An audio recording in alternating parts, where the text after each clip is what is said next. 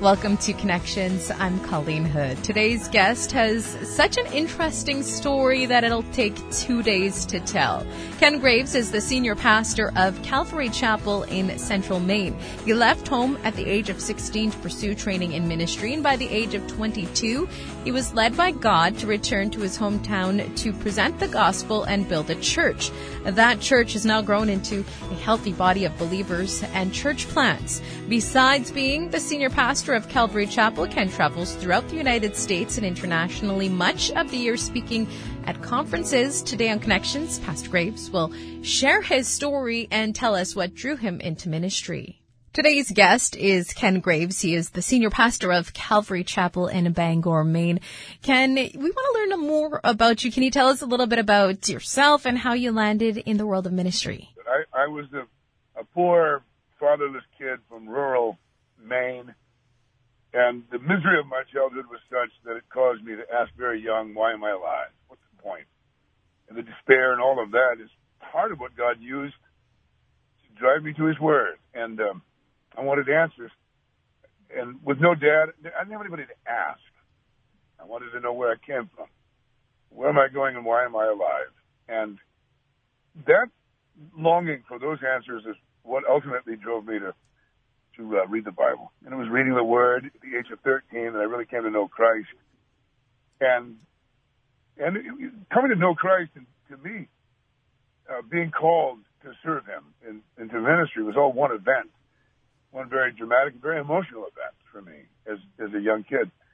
Three years later, ambitious and convinced that the world was going to end soon and the Lord was going to come back and I needed to get busy. I quit high school.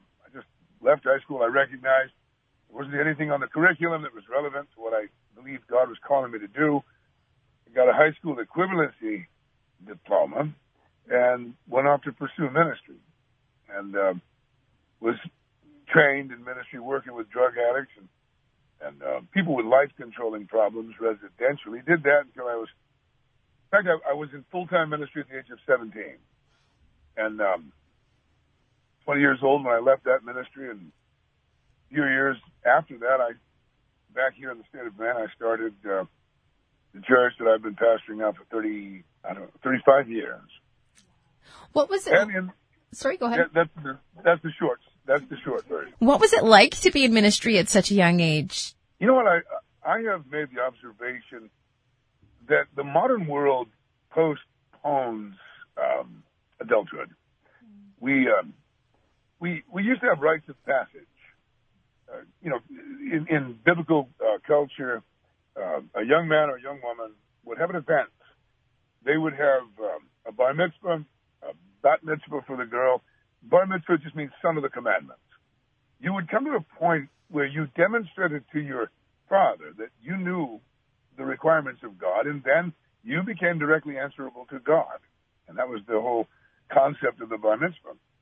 And I must say that at least my experience, not having an earthly dad, but coming into a relationship with my heavenly Father, who provided for me sort of rites of passage, uh, but also I guess you know having the kind of childhood, the, the poverty, the danger, all of the the misery of that childhood, I kind of accelerated out of being a kid as early as I possibly could.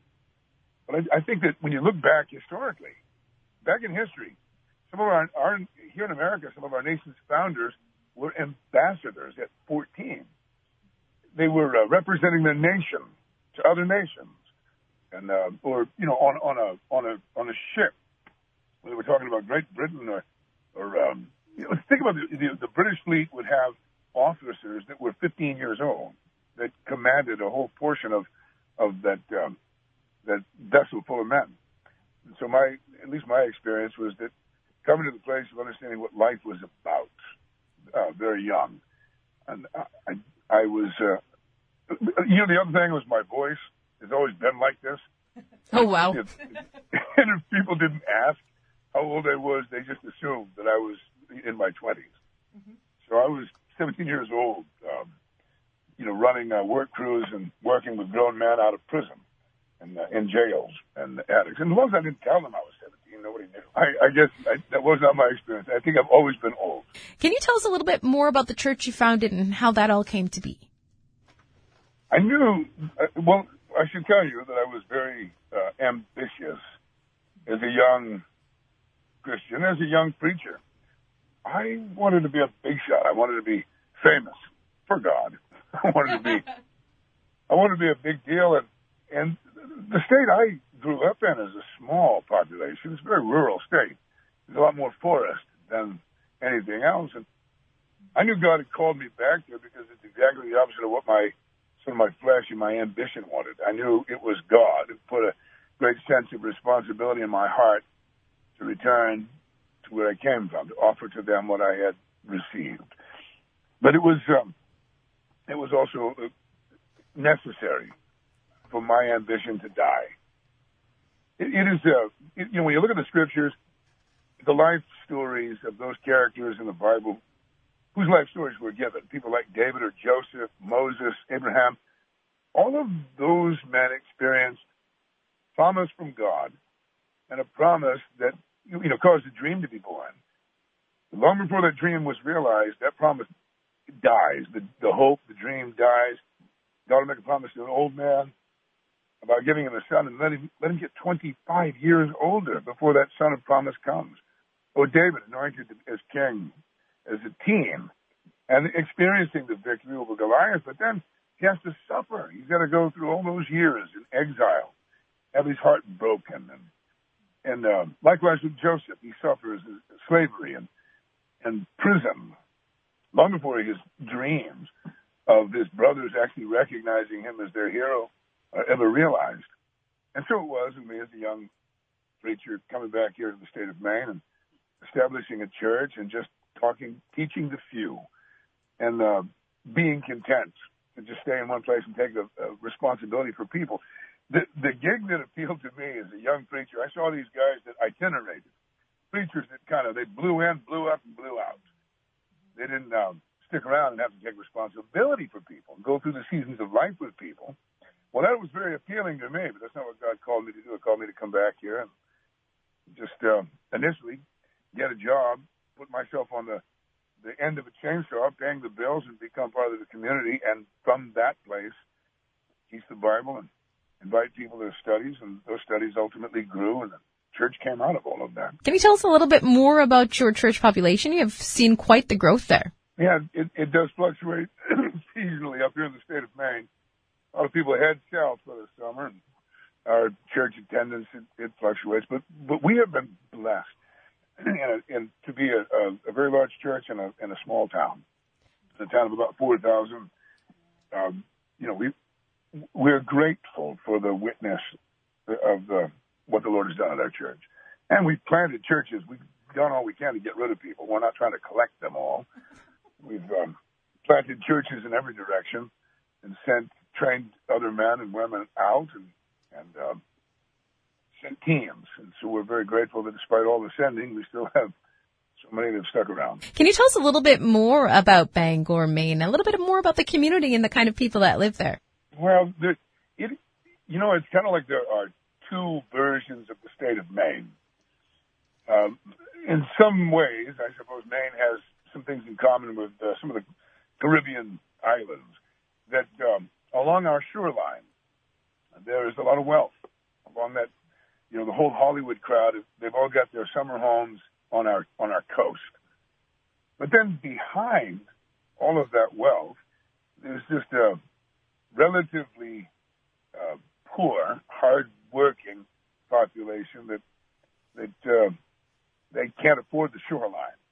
You know, the property values uh, from from you know Hollywood, Los Angeles, have driven the price of our coastline up to where the average Mainer can't afford afford that, and they just it's a it's a poor state, and people work hard to uh, to get by, and so that that is the part of Maine where we are inlands, where you know it's it's um it, it has very distinct seasons. You understand that being from Canada. Yes, have, very um, much so. we don't we don't just have winter. We have spring. We have summer, fall, then we have winter, and then we have this other thing we call still winter. and um, it just goes on and on. You know how it is. That is my Maine. that is the Maine that I am part of. What's... The Maine I grew up in, and the part that God has given me a sense of responsibility for. What's been the best part of that responsibility?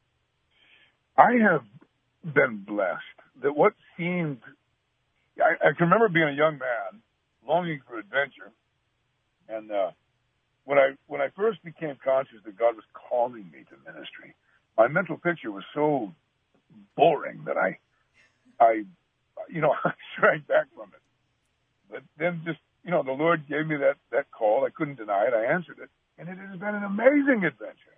And the opportunity to play a part in people's lives, and especially the opportunity to, in a, in a small community, be a witness through the decades.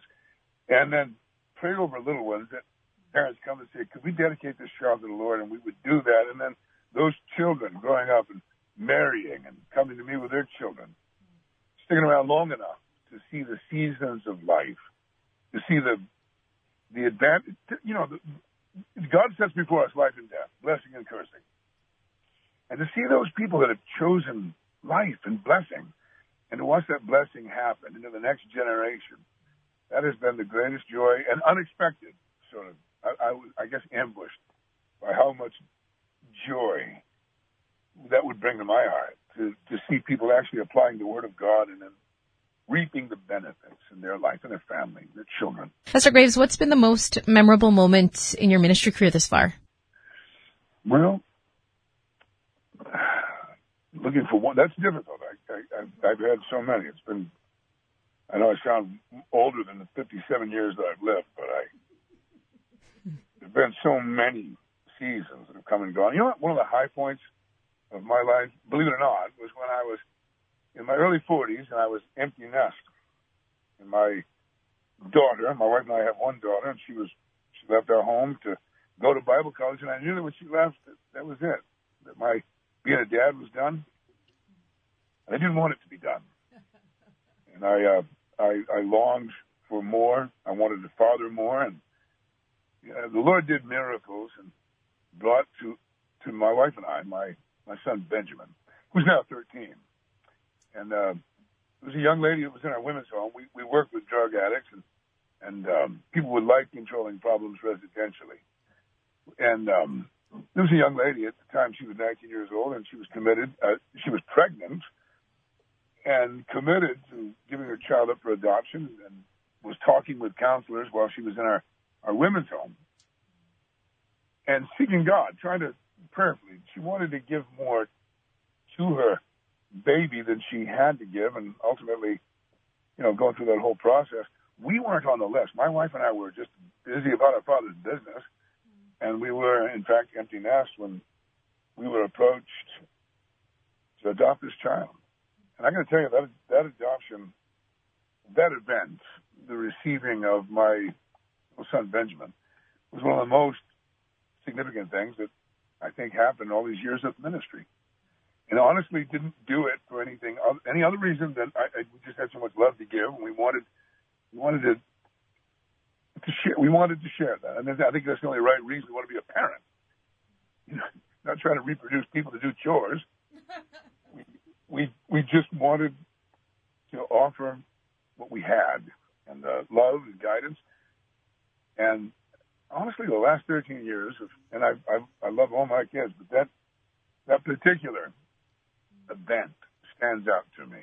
That I didn't realize what a statement it was. I didn't realize how much just adopting, uh, even the lost world looking on, even the the most pro-abortion, uh, godless thinker, is impressed when someone takes responsibility for child they did not procreate.